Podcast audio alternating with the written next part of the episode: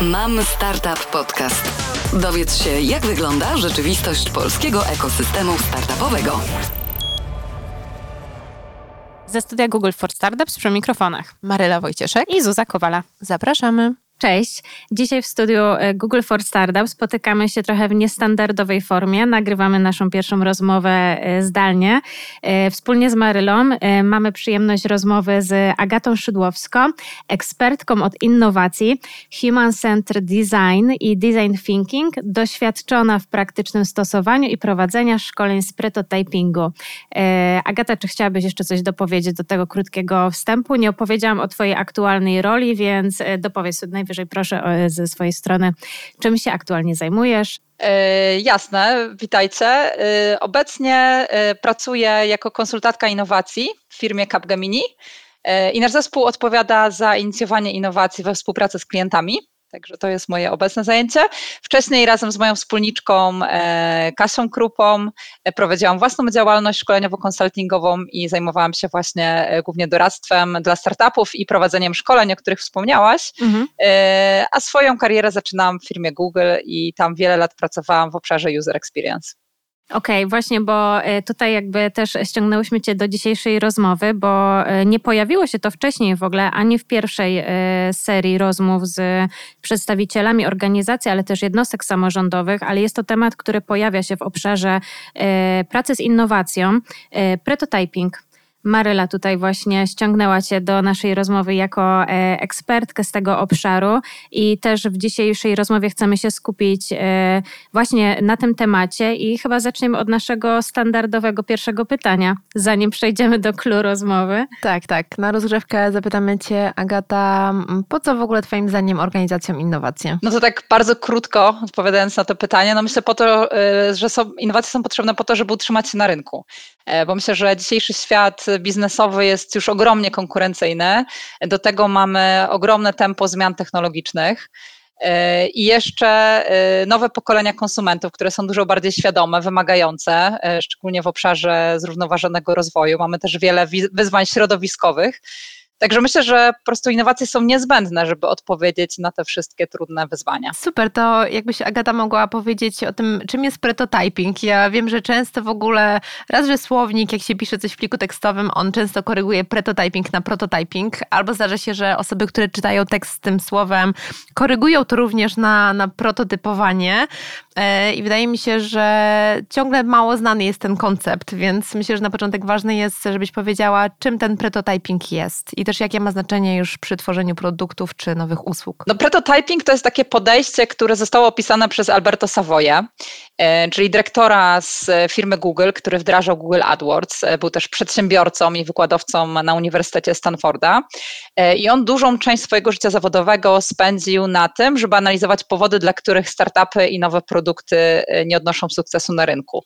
To sedno prototypingu zawiera się w takim zdaniu e, z angielskiego find out if your product is the right it before you build it right. E, czyli to tłumacząc na, na, na język polski, najpierw sprawdź, e, czy pomysł, który chcesz wdrożyć, jest tym właściwym, zanim go właściwie zrealizujesz. Czyli to nam pokazuje też tą różnicę jednocześnie pomiędzy prototypowaniem a prototypowaniem, tak? Czyli prototyp to już jest tworzenie tej jakiejś minimalnej wersji produktu, a prototypowanie to jest w ogóle sprawdzanie jeszcze w fazie koncepcji, czy w ogóle to będzie miało sens, żeby ten prototyp stworzyć.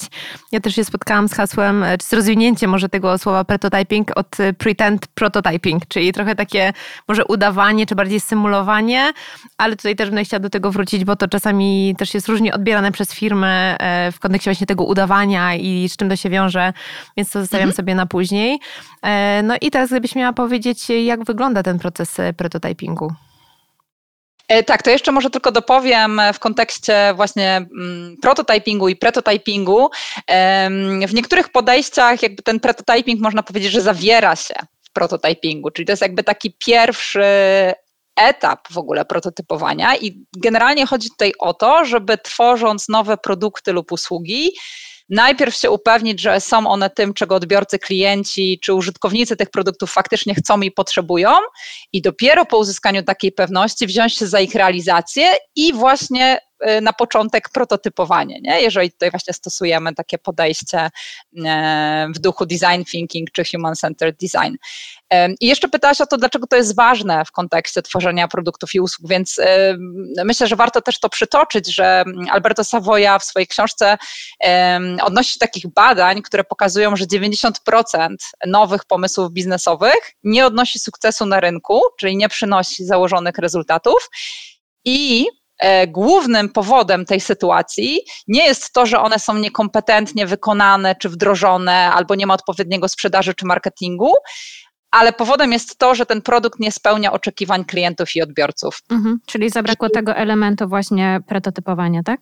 Dokładnie tak, mhm. dokładnie tak. I właśnie tutaj Savoya zwraca uwagę na to, że nawet jeżeli produkt lub usługa spełnia e, czyli nawet jeżeli produkt jest e, funkcjonalny, kompetentnie wykonany i wdrożony, e, to on nie odniesie sukcesu, jeżeli ludzie go nie chcą lub nie potrzebują.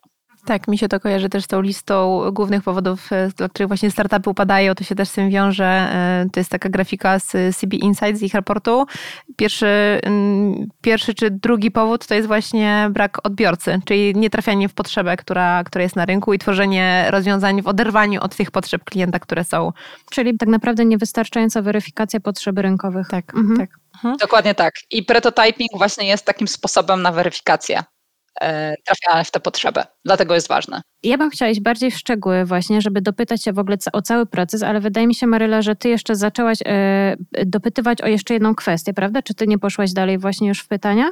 Ja już pytam o ten mhm. proces, więc... Okej, okay, no to y, uzupełniając pytanie Maryli i wracać, wracając do tego korowego właśnie tutaj e, e, kolejnego punktu naszej rozmowy, jak wygląda... E, może nie modelowe, ale to, co obserwujemy teraz na rynku właśnie w Polsce, to, z czym ty się spotykałaś, jak wygląda taki proces e, prototypowania? To w takim dużym skrócie ten prototyping um, zawiera się w takich trzech krokach. Mhm. Tak? Pierwszy krok to hipoteza, drugi to eksperyment i, i trzeci to analiza danych i wnioski. Czyli w pierwszym kroku e, formułujemy hipotezę, czyli opisujemy, jakiej dokładnie reakcji rynku się spodziewamy po wdrożeniu pomysłu biznesowego, czyli tak naprawdę liczbowo, precyzyjnie określamy, czym jest dla nas sukces jest generalnie bardzo ważne, jakby żeby ocenić, czego się spodziewamy po wdrożeniu naszego produktu, rozwiązania czy usługi. Czyli takie KPI w sumie? Tak, mhm. tak. Można to w ten sposób y, określić, tak. Mhm. Czyli jakby jakiego zachowania naszego odbiorcy się, y, się spodziewamy, jakiej reakcji rynku. Mhm. Drugi krok to jest eksperyment i chodzi tutaj o zaplanowanie eksperymentu, właśnie o znalezienie sposobów na to, w jaki sposób szybko i niewielkim kosztem przekonać się, czy to, co sobie założyliśmy, to, czego oczekujemy odnośnie rezultatów, jest słuszne i rzeczywiście się sprawdzi. Mhm. No i ostatni krok to jest analiza danych i wyciągnięcie wniosków z tego eksperymentu. I tutaj e, można się właśnie posłużyć takim narzędziem stworzonym przez Alberto Savoye, które wręcz dokładnie pozwala obliczyć prawdopodobieństwo osiągnięcia założonego rezultatu e, przy wdrożeniu pomysłu na podstawie danych e, z kilku eksperymentów. I myślę, że chyba najłatwiej będzie to pokazać na przykładzie, więc może ja tak omówię taki przykład hipotetyczny, ale on fajnie obrazuje, o co tutaj chodzi. Nie? Czyli Możemy sobie wyobrazić e, sieć piekarni, która chce zdywersyfikować portfolio swoich produktów i która chce wypróbować nowy pomysł biznesowy. No i ten pomysł biznesowy polegałby na tym, że, że chce wprowadzić do sprzedaży takie gotowe, zdrowe zestawy śniadaniowe dla dzieci do szkoły, wykorzystujące ich pieczywo, czy jakieś słodkie wypieki. No i teraz jeżeli ta sieć piekarni będzie chciała wykorzystać właśnie prototyping, to pierwszym, w pierwszym kroku powinna sformułować, czego oczekuje po tym pomyśle, czyli jaka, jaka właśnie jest ta hipoteza. I teraz, jeżeli chcielibyśmy skorzystać z takiej gotowej formuły, którą Savoya podaje w swoich, jakby swojej książce, w swoich filmach i jakby w, te, w tym, o czym mówi, no to mo mogłaby taka hipoteza brzmieć mniej więcej tak, że zakładamy, że przynajmniej 20% rodziców lub opiekunów dzieci w wieku 7 do 12 lat kupi nasz zdrowy, gotowy zestaw śniadaniowy do szkoły, jeżeli jakby będzie miało taką możliwość, tak? I to jest nasze takie założenie, że właśnie 20% rodziców, które się zetnie z taką ofertą, jakby będzie gotowa y, taki zestaw kupić, za niego zapłacić. No i teraz jak to sprawdzić? Do drugiego kroku i właśnie robimy sobie taki trochę brainstorming, jakie mogą być różne sposoby na przeprowadzenie takiego eksperymentu, który jak najtaniej i jak najszybciej pozwoli nam sprawdzić, czy to założenie jest w ogóle słuszne, czy, czy, czy ma szansę się wydarzyć. No i podam Wam takie trzy przykłady, przykładowe sposoby obrazowe, jak takie eksperymenty mogłyby wyglądać. I tak, pierwszy test mógłby polegać na umieszczeniu oferty takich zestawów śniadaniowych na jakiejś ulotce albo stronie internetowej, gdzie klienci mieliby możliwość zamówienia ich po określonej cenie. Czyli na przykład na stronie wypełniają formularz i, i jakby klikają gotowość zamówienia, y, albo dostając taką ulotkę, y, dzwonią, y, żeby dopytać o konkretną ofertę. I takie ulotki na przykład mogły być rozdawane rodzicom odprowadzających dzieci pod konkretną szkołę podstawową. I podczas takiego eksperymentu zbieramy dokładne dane o tym, jaki procent rodziców, którzy otrzymali od nas na przykład te ulotki, albo tych rodziców, którzy odwiedzili stronę z naszą ofertą, wypełnia formularz albo dzwoni, żeby dowiedzieć się o ofertę.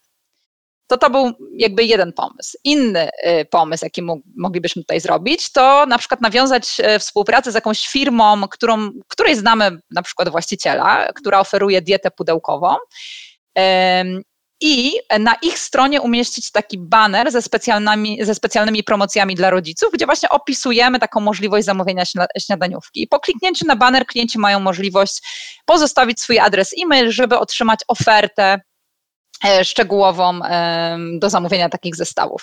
I znowu mierzymy, ile, e, jaki procent użytkowników, którzy jakby kliknęli na ten banner, faktycznie zostawili swój e-mail, żeby otrzymać bardziej szczegółową ofertę. No i ostatni przykład, jaki można sobie wyobrazić, to, to, to taki przykład, gdzie piekarnia tworzy kilkanaście sztuk swoich zestawów śniadaniowych i wystawia je na sprzedaż e, w w jakimś sklepiku obok szkoły albo w jakiejś pobliskiej cukierni obok szkoły. I znowu mierzymy, i te, oczywiście te zestawy są stworzone tak, tak na szybko, zupełnie nieskalowalny sposób, i mierzymy, jaki procent klientów, którzy, odwiedza, którzy odwiedzają ten sklepik czy tą cukiernię, faktycznie kupuje taki zestaw. Czyli generalnie idea jest taka, że planując takie eksperymenty, wybieramy jakąś jedną konkretną podgrupę naszych odbiorców, do której mamy dostęp i wykorzystujemy tą podgrupę do przeprowadzenia e, testu e, pomysłu na małą skalę. Czyli w naszym mhm. przypadku są to rodzice dzieci z jakiejś konkretnej podstawówki albo rodzice e, korzystający z usług konkretnej firmy, tej firmy, z którą jesteśmy zazna zaznajomieni. I zobaczcie, że tutaj planując ten eksperyment, my nie musimy, a nawet nie powinniśmy w ogóle mieć gotowego produktu. Tak? Czyli zamiast właśnie gotowego produktu tworzymy taki prototyp, Czyli namiastkę tego, jak ten produkt miałby wyglądać po wdrożeniu, to może być na przykład oferta opisana na ulotce albo na stronie internetowej, gdzie opisujemy dokładnie, co by w tej śniadaniówce się miało y, znaleźć. E, albo ewentualnie właśnie w taki nieskalowalny sposób tworzymy kilka sztuk i potem mierzymy właśnie takie realne zachowanie e, klientów, czyli nawet nie pytamy, czy ktoś byłby zainteresowany, ale mierzymy reakcję, mhm. czyli czy faktycznie ktoś e, sięgnął po pieniądze, żeby kupić ten zestaw śniadaniowy, czy ktoś zadzwonił, tak, albo zostawił swój e-mail, żeby dopytać o ofertę. No i w ostatnim kroku analizujemy dane, czyli patrzymy, jaki procent y, użytkowników faktycznie podjął te, te, te nasze zdefiniowane e, działania i jak daleko to jest od naszych założeń. Mówiliśmy o 20%, a jak wygląda to w eksperymencie? Czy to jest 30 czy 5, a może nikt nie zadzwonił? Nie? I to jest jakby ten moment, gdzie możemy no, przetestować e, na małą skalę e, tutaj powodzenia tego pomysłu. A powiedz też tutaj, czy, mm, bo mm, są różne formy, w jakich można ten eksperyment przeprowadzić, tak? I teraz, jeżeli te wyniki są niższe niż były założone na początku, to jaka jest praktyka? Czy analizuje się też, że może, nie wiem, nie to miejsce, nie ta forma dotarcia do klienta była y, właściwie dobrana i robi się jakby kolejną iterację? Czy, czy po prostu zamyka się już ten eksperyment i szuka się czegoś innego? Jasne, no to jest bardzo dobre pytanie. Myślę, że cała idea eksperymentowania polega na tym, żeby właśnie no, próbować różnych sposobów i zobaczyć, który miks zadziała najlepiej. Zobaczcie, że to jest takie trochę odwrócenie, e, że zanim mamy produkt, to też trochę testujemy marketing, nie? Jak w ogóle dotrzeć do ludzi, bo to też jest bardzo duży problem w dzisiejszym konkurencyjnym świecie biznesowym. Także jak najbardziej tutaj można y, jakby eksperymentować z samym produktem, czyli być może ta y, oferta śniadaniowa mogłaby wyglądać nieco inaczej, coś tam innego powinno być w niej zawarte, albo faktycznie w inny sposób moglibyśmy spróbować dotrzeć do naszej grupy. Mhm. I przyprowadzę, czyli to jakby nie jest też tak, że my przyprowadzamy tylko jeden eksperyment czy dwa, ale staramy się znaleźć taki miks, e, jakby działań, które dadzą nam najlepsze rezultaty. I jeżeli e, znajdziemy już e, jakby taki sposób, no to to jest ten moment, kiedy właśnie zaczynamy tą fazę prototypowania i, i jakby wdrażania produktu. A rozumiem, że jeżeli kilka iteracji też daje y, rezultaty niższe niż zakładaliśmy, to po prostu odstępujemy od tego i szukamy czegoś w ogóle Oczywiście, innego. tak, tak. Tutaj jest jeszcze właśnie taka kwestia, że no, jeżeli produkt okazuje się nietrafiony, no to też po to to robimy, żeby no właśnie być też gotowym na porażkę y, i, i właśnie powiedzenie sobie, że nie inwestuję w to więcej czasu i energii, bo jednak to nie jest ten pomysł, próbuję czegoś innego i, i, i to jest właśnie też no, no sedno, tak, że wtedy nie, nie inwestuje ze sobą w coś, co, co, co, na co nie ma szans powodzenia. Także można troszkę popróbować, ale faktycznie, jeżeli no, widzimy ewidentnie, że reakcja rynku nie jest taka, jakiej oczekujemy, to mm, być może to nie jest ten moment, to nie jest ten produkt, y, to nie są te potrzeby. A gdybyś miała powiedzieć, Agata, y, dla kogo prototyping jest Twoim zdaniem? No bo wyszła ta geneza i Alberto skupiał się na analizie startupów, tak, czyli twórców innowacji ale tak też e, myślę sobie i wiem, że też działa z innymi organizacjami, e, które też mogą z tego skorzystać, więc dla kogo jest prototyping? E, więc myślę, że prototyping to jest takie podejście, które najlepiej sprawdza się rzeczywiście mm, wśród startupów, ale może być również zdecydowanie stosowany przez korporacje i duże firmy do tego, żeby testować pomysły generowane wewnętrznie przez pracowników. Także korporacje i startupy to są takie organizacje, które mogą z tego prototypingu korzystać. Tutaj też mogę podać przykłady takich zastosowań. E, to może zanim podamy przykłady, w sumie może to nawet byłoby dobre pytanie po przykładach, ale właśnie wspomniałaś o dwóch, e, nie tyle co odbiorcach, ale wykonawcach prototypingu, czyli mamy organizację i startupy. Czy jesteśmy w stanie mniej więcej określić, ile trwa sam proces prototypingu, czy właśnie jest on zbliżony dla startupów i dla organizacji? Czy y, jakby jest to bardzo uzależnione właśnie od specyfiki młodych spółek technologicznych i większych organizacji, czasami też korporacji? Jak to wygląda? No, myślę, że generalnie y, idea jest taka, żeby ten prototyping y, trwał jak najkrócej, mhm. tak? Czyli sama, sama jakby idea prototypingu i w ogóle prototypowania jest taka, że powinniśmy to robić jak najszybciej, jak najtaniej. Nie? Także to pewnie to zależy od pomysłu i też zależy od tego, e, na ile modyfikujemy pomysł, czyli to, o czym mówiliśmy wcześniej, że jeżeli pierwsze eksperymenty nam nie wychodzą, to możemy próbować e, gdzieś tam modyfikować ten pomysł i szukać innego, innego miksu albo zupełnie z niego zrezygnować. Natomiast same testy powinny się zamknąć e, no, w jak najkrótszym czasie. Mhm, mhm. Ale jakbyś miała powiedzieć, ja to docisnę, bo to zawsze wiesz, budujemy też tą świadomość, mówiąc o różnych formach testowania czy wdrażania innowacji i żeby różne organizacje, które nas słuchają, wiedziały po co sięgać i co da szybsze efekty, a co, co na, na które trzeba dłużej poczekać. Więc gdybyś miała to zamknąć w jakimś przedziale, to byłoby bardziej 3 miesiące, czy 6 miesięcy, czy jeszcze dłużej? Nie, nie, no to tak, to na pewno nie. No myślę, że dwa, e, dwa tygodnie do miesiąca to jest e, maksimum. To też zależy od tego, e, jak skomplikowane byłoby stworzenie eksperymentu. Nie? No bo można sobie wyobrazić, że opisanie na przykład jakiegoś, jeżeli mamy istniejącą stronę internetową i dodajemy ofertę jakiegoś nowego produktu, to to pewnie jest dość szybko. Jeżeli mielibyśmy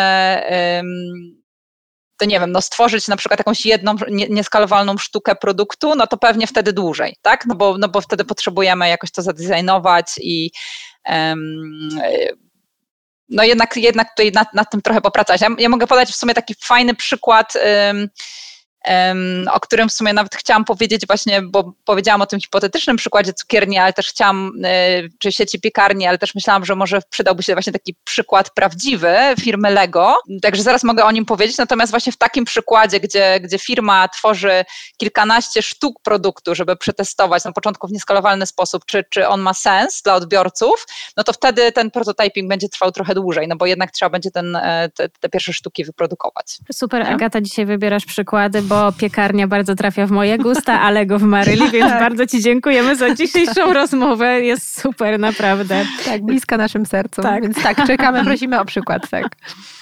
E, dobra, to, to w takim razie zacznijmy właśnie jak korporacje, tak? Mogą, mhm. mogą stosować prototyping i jakie są przykłady zastosowania. No to właśnie firma Lego jest, jest jednym z nich. E, I jakby historia jest taka, że w roku 2003 e, ta firma prze, przeżywała pewien kryzys, bo konkurencja na rynku zabawek wzrastała i, i przychody Lego znacząco spadły. E, nawet o 30% w skali światowej. Więc firma musiała szukać nowych, innowacyjnych sposobów, żeby ten kryzys pokonać i, i utrzymać swoją silną pozycję na rynku. No i właśnie jednym z pomysłów e, wygenerowanych gdzieś tam wewnętrznie w firmie było stworzenie nowej serii klocków dla dorosłych, którą dzisiaj znamy jako Lego Architektura. No i właśnie tutaj firma Lego na początek e, ten pomysł testowała na bardzo małą skalę, właśnie bardzo blisko takich założeń prototypingu, bo powstało tylko kilkanaście sztuk takich testowych zestawów, które były wystawione na sprzedaż w zaledwie kilku sklepach e, w Chicago. I firma mierzyła właśnie zainteresowanie klientów, ilu klientów e, kupi te, te zestawy i za jaką cenę. No i okazało się, że, e, że klienci zaczęli chętnie kupować te zestawy, płacili za nie znaczne kwoty. I ten sukces na małą skalę spowodował, że firma e, przeprowadziła jeszcze kilka testów w innych jakby lokalizacjach i wreszcie rozpoczęła ich produkcję na, e, na skalę masową. E, także w takim przypadku no możecie zobaczyć, że na pewno tutaj ten prototyping, e, nie mam dokładnych danych, natomiast on na pewno trwał troszkę dłużej, bo jednak było potrzebne zadezajnowanie tej, tej serii i stworzenie tych kilku sztuk. Natomiast teraz podam przykład, który mógł trwać znacznie krócej. E, firmy McDonald's, też świetnie znanej wszystkim, I to jest też taki bardzo e, fajny, obrazowy, sztandarowy, można, przykład, można powiedzieć, przykład na prototyping. W latach 70. McDonald's chciał się przekonać, czy warto dodać do menu nową pozycję Max Spaghetti.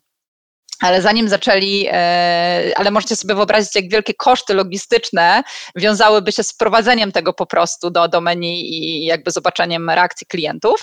Więc zanim oni e, jakby poszli w, w, taką, w, taką, w taki masowy, ma, masowe wprowadzenie te, tego do menu, no to przeprowadzili szybki test, właśnie taki prototypingowy. Po prostu dopisali Max Spaghetti do swojego menu I następnie sprawdzali, ile osób zamawiało to Max Spaghetti e, przy kasie.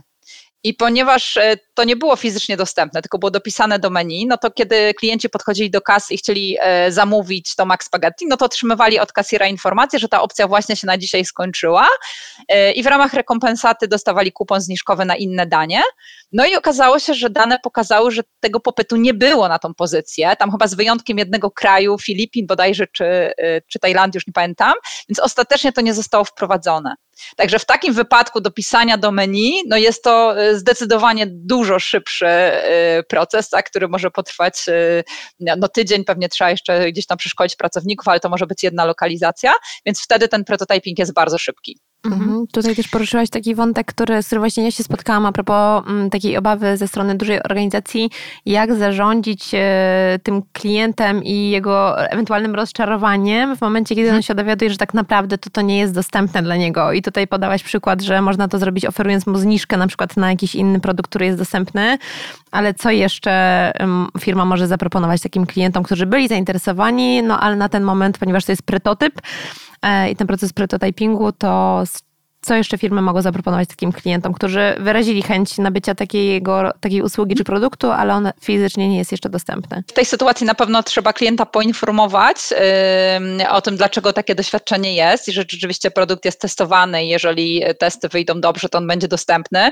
Można jakby zachęcić klienta do podzielenia się swoimi danymi kontaktowymi i zaproponować, że będzie jakby w tej grupie pierwszych odbiorców, która dowie się o tym, że produkt yy, trafi na rynek być może będzie ten klient mógł go kupić po lepszej cenie dostać lepszą ofertę. Lub właśnie, jeżeli to jest firma, która ma jakieś inne produkty, to ten kupon zniżkowy też jest bardzo fajnym pomysłem. Czy jakakolwiek taka forma wynagrodzenia, że dzięki klientowi zdobywamy dane. Natomiast e, jednak E, dużo lepiej jest spowodować, że no, rozczarujemy może kilku naszych potencjalnych odbiorców, niż jednak zainwestować masę czasu, energii, pieniędzy w to, żeby stworzyć produkt, prawda, którego finalnie nikt nie będzie potrzebował. Także z perspektywy firmy, no to jest to działanie mimo wszystko opłacalne i warte wypróbowania. Mhm, to zdecydowanie. Ja czytałam, że nawet e, Elon Musk ponoć prototypował Tesla, zanim, e, zanim to stworzył, wypróbowując z Toyoty silnik i wstawiając Dokładnie. silnik elektryczny, więc takich przykładów e, myślę, że mamy więcej, tylko one nie są jakby obrędowane tym, tym hasłem prototyping, prawda? Tak. Ale jakbyśmy poszukali, to, to na pewno każdy z nas myślę, że kojarzyłby produkty, które w ten sposób też były testowane na bardzo wczesnym etapie. E, no dobrze, tak już powiedziałaś Agata o tym, jakie są etapy tego procesu i kto może z tego skorzystać, to powiedz, jak mówimy o perspektywie tej dużej organizacji, e, to jakie zasoby taka duża organizacja musi dedykować, żeby taki proces e, zrealizować? Mhm. No, wydaje mi się, że tak naprawdę ten prototyping może zostać przeprowadzony przez w zasadzie każdy zespół, który pracuje nad wdrożeniem nowego produktu czy usługi, zarówno produktów wewnętrznych, które będą używane przez pracowników, na przykład jakichś narzędzi, jak i zewnętrznych, czyli myślimy tutaj o klientach. No i myślę, że na początek warto jest oczywiście zainwestować w przeprowadzenie szkoleń dla pracowników z samego podejścia, czyli tak naprawdę no wyjaśnić, na czym polega w ogóle prototyping, dlaczego to podejście jest y, y, warte wypróbowania. Tak? Także no na pewno te, w te szkolenia warto jest y, zainwestować. Potem, e, tak jak mówiłam, no sam e, proces prototypowania powinien być możliwie jak najtańszy i jak najszybszy. Także wydaje mi się, że tutaj zespół może poszukać właśnie jakby takich sposobów, żeby sprawdzić swój pomysł e, no, w jak najprostszy sposób. Także tutaj to, ta inwestycja no, będzie różna w zależności od kontekstu biznesowego, natomiast z założenia no, te zasoby nie powinny być duże. Natomiast jeszcze też sobie tak myślę, że takim jakby kluczowym e, czynnikiem, który, który też jakby determinuje sukces w ogóle takiego podejścia w organizacji, e, to jest też kultura organizacyjna, więc jakby też warto no, zainwestować, e, czy, czy, czy przypatrzeć się swojej kulturze organizacyjnej, czy ona sprzyja w ogóle stosowaniu prototypingu, tak? Bo tutaj chodzi też o to, że jakby w ramach organizacji pracownicy um, muszą mieć możliwość być zachęcani do eksperymentowania. Um, musi być jakby tolerancja dla porażek, tego, że jest jakby to taki naturalny element uczenia się, no i też jakby organizacja powinna być gotowa do tego, żeby podejmować decyzje w oparciu o dane. Mhm. Tak, żeby to, to, to też był taki czynnik, który jest gdzieś tam wbudowany w tą kulturę organizacyjną. To, to wydaje mi się, że tak jakby warto też zainwestować właśnie w takie budowanie takiego mindsetu odpowiedzialnego w, e, odpowiedniego w organizacji. No chyba, że organizacja już go ma, no to wtedy idealnie jest e, wykorzystać prototyping i wtedy myślę, że te zasoby nie muszą być duże. No na pewno szkolenia plus zasoby niezbędne do tego, żeby przeprowadzić te pierwsze testy. Mhm. Ja się zastanawiałam, tak jak już wcześniej wspominałyście i teraz też przeszłaś do tej otwartości, kultury y, w organizacji, to też trochę pomyślałam o tym, z jakimi wyzwaniami może y, spotykać się grupa odpowiedzialna właśnie za prototyping na co można wyczulić organizacje, które zdecydują się i moglibyśmy się z nimi dzisiaj podzielić jakimiś fajnymi praktykami. To tak, jeżeli chodzi o wyzwania w ogóle, jakby związane z prototypowaniem, jak sobie z nimi radzić, no to jakby pierwsze, e, pierwsze takie wyzwanie, to już troszeczkę o nim mówiliśmy wcześniej, prawda? To jest to, że właśnie jeżeli przeprowadzamy testy rynkowe przy pomocy prototypów, to my dajemy klientom poczucie, że produkt istnieje, a następnie musimy nagle ich poinformować, że, że, że, że, tego produktu nie ma, prawda? Więc tutaj już mówiliśmy, co y, w, w takim przypadku zrobić. Natomiast wyzwaniem może być określona branża, no bo jeżeli na przykład firma działa w branży medycznej, no to y, oferowanie y, ludziom na przykład leku czy terapii na poważną chorobę, która nie istnieje, jest nieetyczne. Tak? Także jakby tutaj w takiej branż, w pewnych branżach, właśnie na przykład takich jak me, branża medyczna czy farmaceutyczna, no to raczej ten prototyping się nie sprawdzi i tutaj e, z tego podejścia trzeba będzie zrezygnować. Także to, to, to jest takie wyzwanie, to już troszeczkę o tym mówiliśmy. No innym wyzwaniem może być też to, że mm, organizacje y, mogą prototypować na zbyt późnym etapie rozwoju projektu. E, czy jakiś projekt już sobie gdzieś tam e, biegnie, już, już jest jakieś jakby zaangażowanie zespołu i, i potem tworzymy prototyp i to jest trudne. A dlaczego to jest trudne? No bo jest tak, że im więcej czasu inwestujemy w dany projekt, czy pracę nad własnym pomysłem, tym trudniej się do niego, tym, tym mocniej się do niego przywiązujemy i bardzo trudno jest go porzucić, nawet jeżeli sygnały z rynku yy, lub z wewnątrz organizacji mówią, że powinniśmy to zrobić. Tak? Czyli też takim wyzwaniem jest właśnie zbyt późne e, sprawdzanie i, i zbyt wczesne za, za, e, jakby przywiązanie się do pomysłu, zainwestowanie dużo energii czy, czy czasu, nawet stworzenie tych, tych pierwszych, pierwszych testów, e, no bo wtedy właśnie trudno jest jakby spojrzeć na dane i powiedzieć nie, że to jednak w ten pomysł nie warto inwestować. Także ważne jest, żeby prototypy robić na jak najwcześniejszym etapie i przy minimalnym nakładzie zasobów, czyli czasu i pieniędzy, czyli żeby jakby to, to, to zminimalizować, mieć, mieć na to jakieś ograniczenia. Także myślę, że takie głównie wyzwania mm, widzę. Nie wiem, czy to odpowiedziało na Twoje pytanie, czy jeszcze myślałaś o jakichś Zdecydowanie. Tak, ja tutaj też jak wspomniałaś Agata o tej branży medycznej, no na pewno to jest jeden z przykładów y, tych obszarów, których no nie można pretotypować, tak? Ale tak. czy mhm. przychodzą Ci do głowy jeszcze inne branże, które, y, w których jest trudniej ten prototyping realizować? No ja wiem, że my też wcześniej jak się zetknęłyśmy i ja, ja poznałam też prototyping, to tak naprawdę mówiliśmy wtedy o branży w ogóle chemii budowlanej, prawda? I tam, tam, tam też mm. rozmawialiśmy o tym, jak ten prototyping tam zrobić i to też e, oczywiście, że zawsze zmierza do tego, żeby nie produkować czegoś nowego, bo chodzi o to, żeby to sprawdzić mm -hmm. w inny sposób. Ale czy, czy Twoim zdaniem też e, na bazie Twojej praktyki są jakieś inne branże, w których troszeczkę trudniej się prototypuje? Czy to nie jest nigdy trudniejsze w zależności od branży, tylko trzeba poszukać tego właściwego sposobu czy właściwej formy, e, jak ten test przeprowadzić? Mhm. Szczerze mówiąc, nie przychodzi mi do głowy jakaś taka branża, y, w której to by było właśnie aż takim wyzwaniem jak w branży medycznej czy farmaceutycznej. Myślę, że być może istnieją takie, tylko po prostu teraz nie mam ich w głowie, ale myślę, że wszędzie tam, gdzie właśnie ten aspekt etyczny nie, nie, nie, pozwala nam prototypować, no to nie będzie to dobry pomysł. Myślę, że branża y, tutaj akurat ta chemiczna, budowlana, to są takie branże, gdzie, gdzie myślę, że jest to, to możliwe. To wtedy właśnie wchodzimy bardziej w tworzenie oferty produktu, mhm. czy możemy stworzyć jakieś wideo, e, Różne są generalnie sposoby na, na to, żeby prototypować i myślę, że to można robić w wielu, in, w wielu różnych branżach.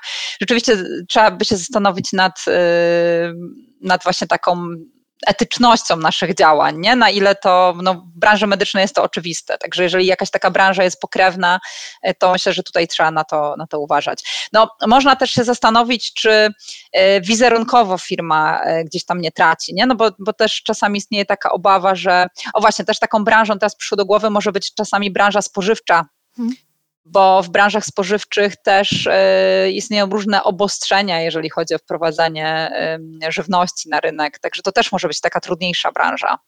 Tak sobie też myślę, że jeżeli mamy firmę, y, która chce taki eksperyment przeprowadzić, to być może może sobie wybrać jakąś wąską grupę takich zaufanych klientów, tak, pod, w której y, przeprowadzi ten eksperyment i wie, że to nie będzie źle odebrane, tak, i że wizerunkowo tak. to im nie zaszkodzi, ale pokażą się jako taka firma, która właśnie testuje nowe rozwiązania, nowe produkty, usługi i zaprasza wręcz klientów do takiego eksperymentu, do którego nie wszyscy będą mieli dostęp, prawda? Więc być może to jest też jakaś jedna z opcji bezpiecznych. Dokładnie, dokładnie tak. Poza tym pamiętajmy, że ten wizerunek na, tych, na tej małej grupie odbiorców y, jest ciągle mniejszym kosztem dla firmy niż zainwestowanie ogromnej ilości czasu, energii i pieniędzy na prawda? Wdrożenie na rynek produktu, który nie będzie e, przez odbiorców pożądany i to dopiero będzie też e, Wizerunkowo. plama na wizerunku, tak. także tutaj to trzeba też oczywiście zważyć. Mhm. A jakbyś Agata miała powiedzieć, na ile e, według Twojej wiedzy i doświadczenia też organizacje, duże organizacje korzystają z prototypingu? Czy to jest bardzo powszechne, czy to jest jednak niszowe?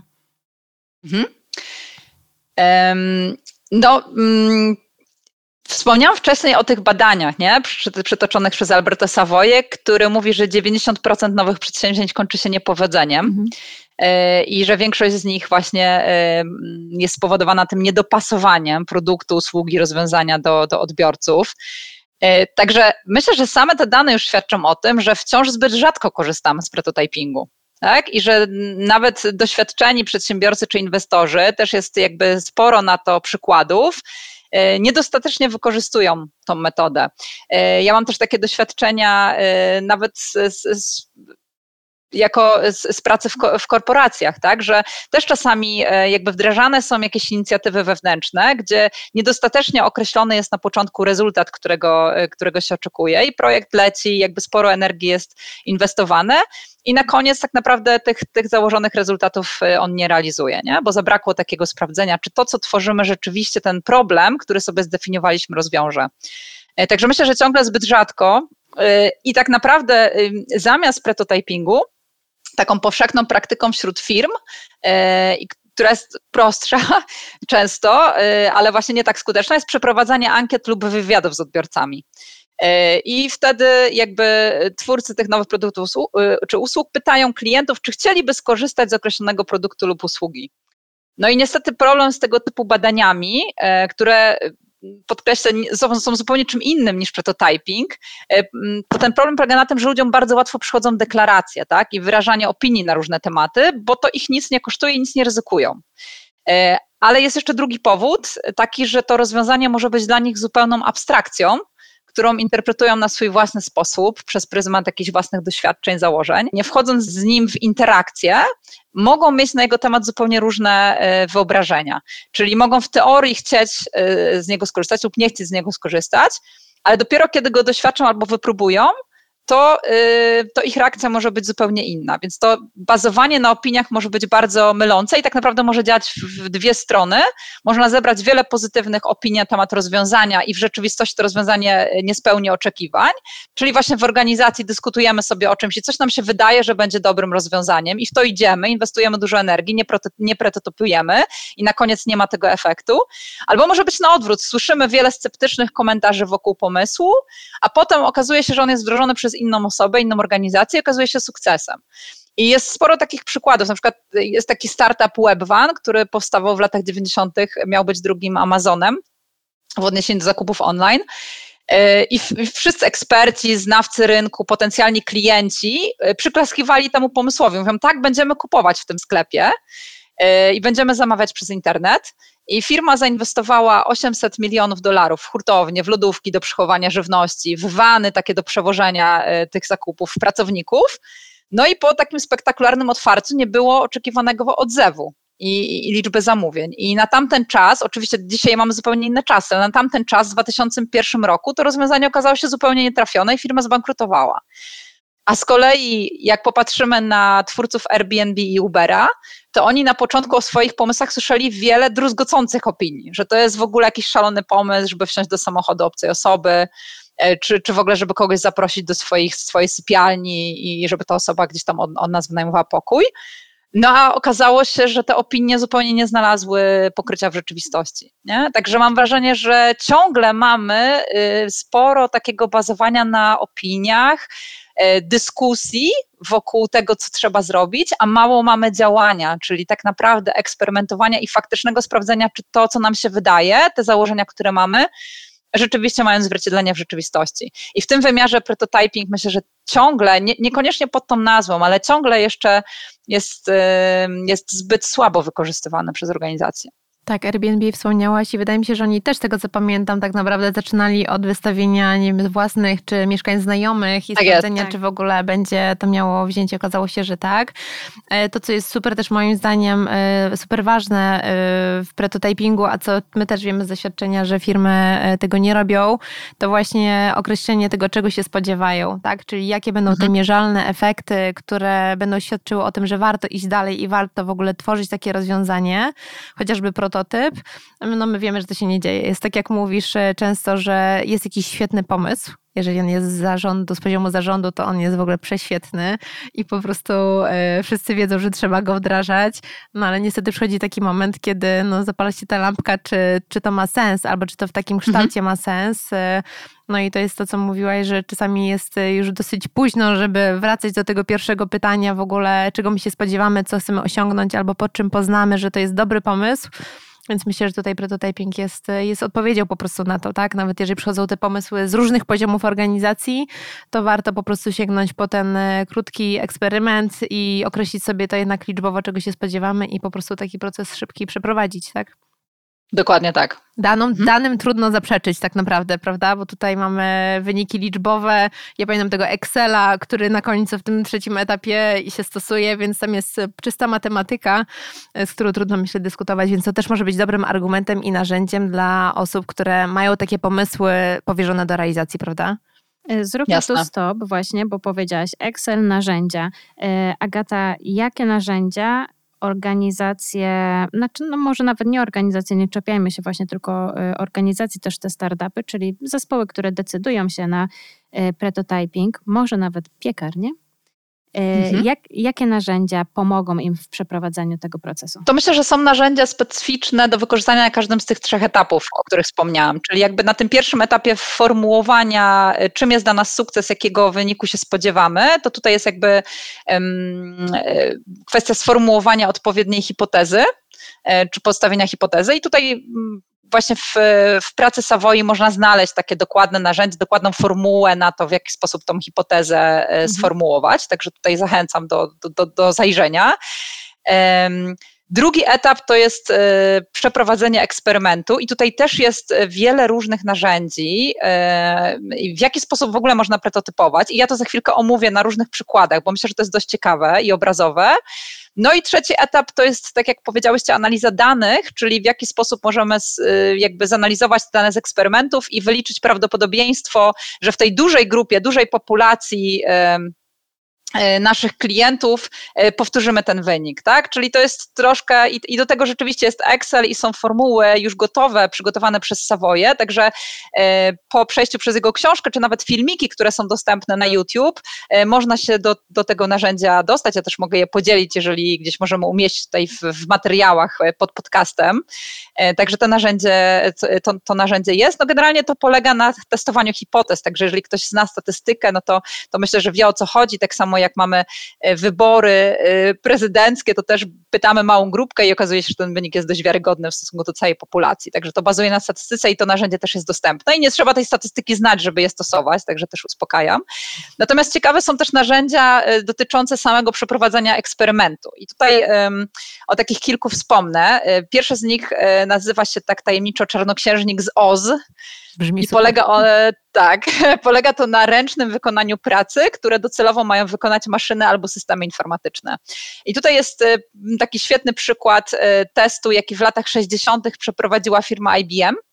Y, w tamtych czasach praca sekretarek, które miały umiejętność pisania na maszynie, była bardzo pożądana na rynku. I sekretarki takie były wykorzystywane przez dyrektorów do pisania dyktowanej przez nich korespondencji. No i IBM dostrzegł taki biznes w rozwinięciu technologii, która mogłaby zastąpić pracę tych, tych sekretarek i automatycznie zamieniać mowę na tekst pisany. Natomiast możecie sobie wyobrazić, że w tamtych latach rozwój takiej technologii wiązałby się z ogromną inwestycją. Więc firma postanowiła e, zastosować prototyping i sprawdzić, czy dyrektorzy, którzy zatrudniają te sekretarki, byliby w ogóle skłonni zapłacić za taką nową technologię. No więc w dużej sali, e, do której zaprosili dyrektorów, postawili wielką maszynę i wyjaśnili, że dyskutując, e, dyktując swój tekst do mikrofonu, maszyna przetworzy go na tekst pisany. W rzeczywistości ta maszyna nie robiła nic w zakresie przetwarzania mowy na tekst pisany. Za ścianą była ukryta sekretarka, która symulowała funkcjonalność maszyny i zapisywała słowo w słowo to, co mówił dyrektor. No i na koniec okazało się, że ta technologia nie byłaby przydatna dla dyrektorów, bo te teksty, które oni dyktowali, wymagały korekcji stylistycznej, którą normalnie zajmowały się sekretarki, która była trochę niewidoczna wcześniej.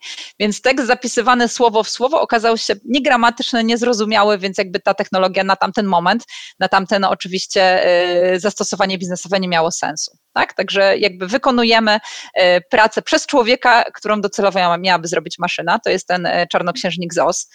E, drugi taki pomysł to jest wydmuszka, czyli sztuczne drzwi i polega to na stworzeniu oferty nieistniejącego produktu lub usługi i umieszczenie tej oferty na stronie www, na ulotce albo na szyldzie żeby sprawdzić, czy ona się cieszy zainteresowaniem odbiorców. I tutaj przykładem jest to Max Spaghetti, o którym wspominałam.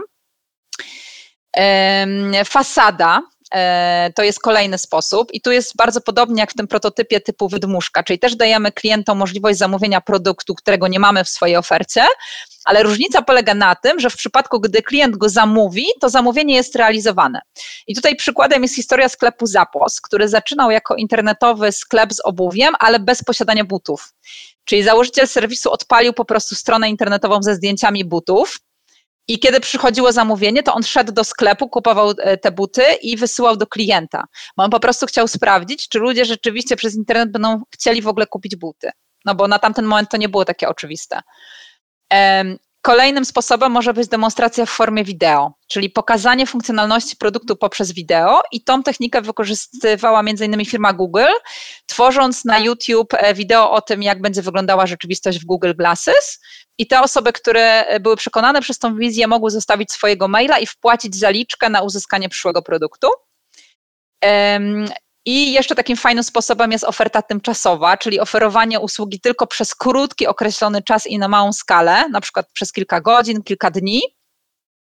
I tutaj ciekawym przykładem jest firma Best Buy, która rozstawiła na parę dni namiot przed jednym ze swoich sklepów i oferowała e, taką usługę wymiany starej elektroniki na kupony, które można było wykorzystać na zakup nowego sprzętu w sklepie.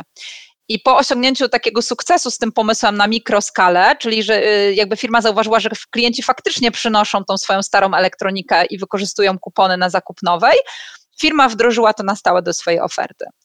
E, I ostatni sposób, o którym chciałam powiedzieć, to jest infiltracja. I tutaj chodzi o to, że wykorzystujemy istniejącą sieć sprzedażową marketingową E, innej firmy do sprzedaży kilku sztuk e, nowego produktu, żeby sprawdzić, czy e, jest na to popyt. I tutaj jest taki świetny przykład, też mogę link podesłać Wam dziewczyny, żeby umieścić gdzieś pod podcastem. Taki filmik, gdzie założyciel firmy Apple Labs przebrał się za pracownika firmy IKEA, umieścił na jednej spółek kilka sztuk e, swojego nowego produktu, takiego haczyka montowanego na ścianie i sprawdzał, ile osób to e, do koszyka jakby e, wkłada i w ten sposób sprawdzał, czy, ludzie będą chcieli ten haczyk. No i ten świetny film właśnie o tym jest, gdzie potem ci klienci podchodzą do, do kasy w IKEA i, i kasjerzy nie wiedzą o co chodzi, jakby nie mogą rozpoznać tego produktu. Także, także to. Aha, no i jeszcze właśnie to, co, o czym wspomniałaś wcześniej, mhm. E, tak, e, taki, e, właśnie to, co zrobił Elon Musk, tak? czyli że on wymienił silnik w aucie Lotus Roadstera na silnik elektryczny i jeździł e, badając, ile osób byłoby zainteresowane autem elektrycznym, to jest taki sposób e, nowego opakowania, taki relabel, nie? czyli jakby e, tworzymy na przykład okładkę książki bez treści i sprawdzamy, ile osób po nią sięga. Nie? To też często jest gdzieś tam przy e-bookach na przykład stosowane jako taki prototyp, że jest tylko pierwszy rozdział i okładka albo tylko spis treści i możemy sprawdzić, ile osób w ogóle to zamówi i dopiero w tym momencie, kiedy mamy te zamówienia, możemy zacząć się e, pisaniem, e, zająć się pisaniem treści. Czyli ten katalog możliwych form jest y, dosyć y, szeroki i bogaty, więc też w zależności od tego, jak bardzo firmy chcą, ile, ile czasu i zasobów poświęcić tak, na ten eksperyment, to myślę, że tutaj jest szerokie pole wyboru. Od Dokładnie. takich najprostszych, typu stworzenie jakichś treści marketingowych na stronie, czy na ulotce, po nawet właśnie zrobienie takiej... Yy, nie wiem, czy wydmuszki, czy właśnie takiego prototypu, tej, tej ostatniej formy, której nazwy nie zapamiętałam. Nowego opakowania. Nowego opakowania, tak, tego relabelingu. Podczas dzisiejszej rozmowy przeszliśmy bardzo mocno przez cały proces i naprawdę y, jest to super mm, pigułka wiedzy, może nawet nie pigułka, bo to jest zbyt mało powiedziane, ale y, Agata opowiedziałaś bardzo, y, jeszcze właśnie podsumowując ten ostatni moment naszej rozmowy, bardzo szczegółowo cały proces, więc myślę, że e, osoby, które może gdzieś obserwowały sobie cały proces prototypingu e, albo jeszcze nie miały okazji z niego skorzystać, będzie to dla nich taka iskierka do wdrożenia w zakresie ich obecnych działań. Tak, tak sobie myślę już tak na zakończenie, Gata, jakbyś miała y, wymienić jakieś takie podsumowując też y, kilka głównych korzyści wynikających ze stosowania prototypingu, to co by to było? No myślę, że taką e, główną korzyścią e, jest e, jakby oszczędność tak, czasu, pieniędzy, energii. W, i zainwestowania jej w takie produkty, które mają e, szansę rzeczywiście osiągnąć sukces na rynku, czy przełożyć się na oczekiwane e, przez nas rezultaty. Czyli jakby ta oszczędność czasu, e, pieniędzy, energii to jest taka główna korzyść stosowania prototypingu. Mhm ale myślę sobie, że też druga korzyść jest taka, że przez te proste eksperymenty my się, jesteśmy w stanie bardzo wiele dowiedzieć i na, na wczesnym etapie o potrzebach naszego odbiorcy. Jesteśmy w stanie ten produkt bardzo fajnie dopasować, czy rozwiązanie bardzo fajnie dopasować i myślę zebrać nowe pomysły na to, jak to ulepszyć. Bo jeżeli widzimy reakcję z rynku, to jesteśmy w stanie na to zareagować na bardzo wczesnym etapie.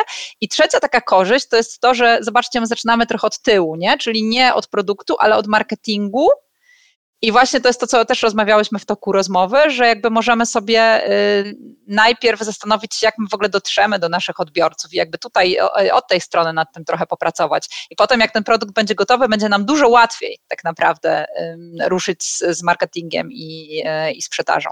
Mhm. Tak, no to też jest taki w sumie stały element, y, który gdzieś tam mm, pojawia się zawsze wyzwanie, jak dobrze skomunikować, na przykład już nawet coś, nie tyle co wdrażamy, ale coś co testujemy.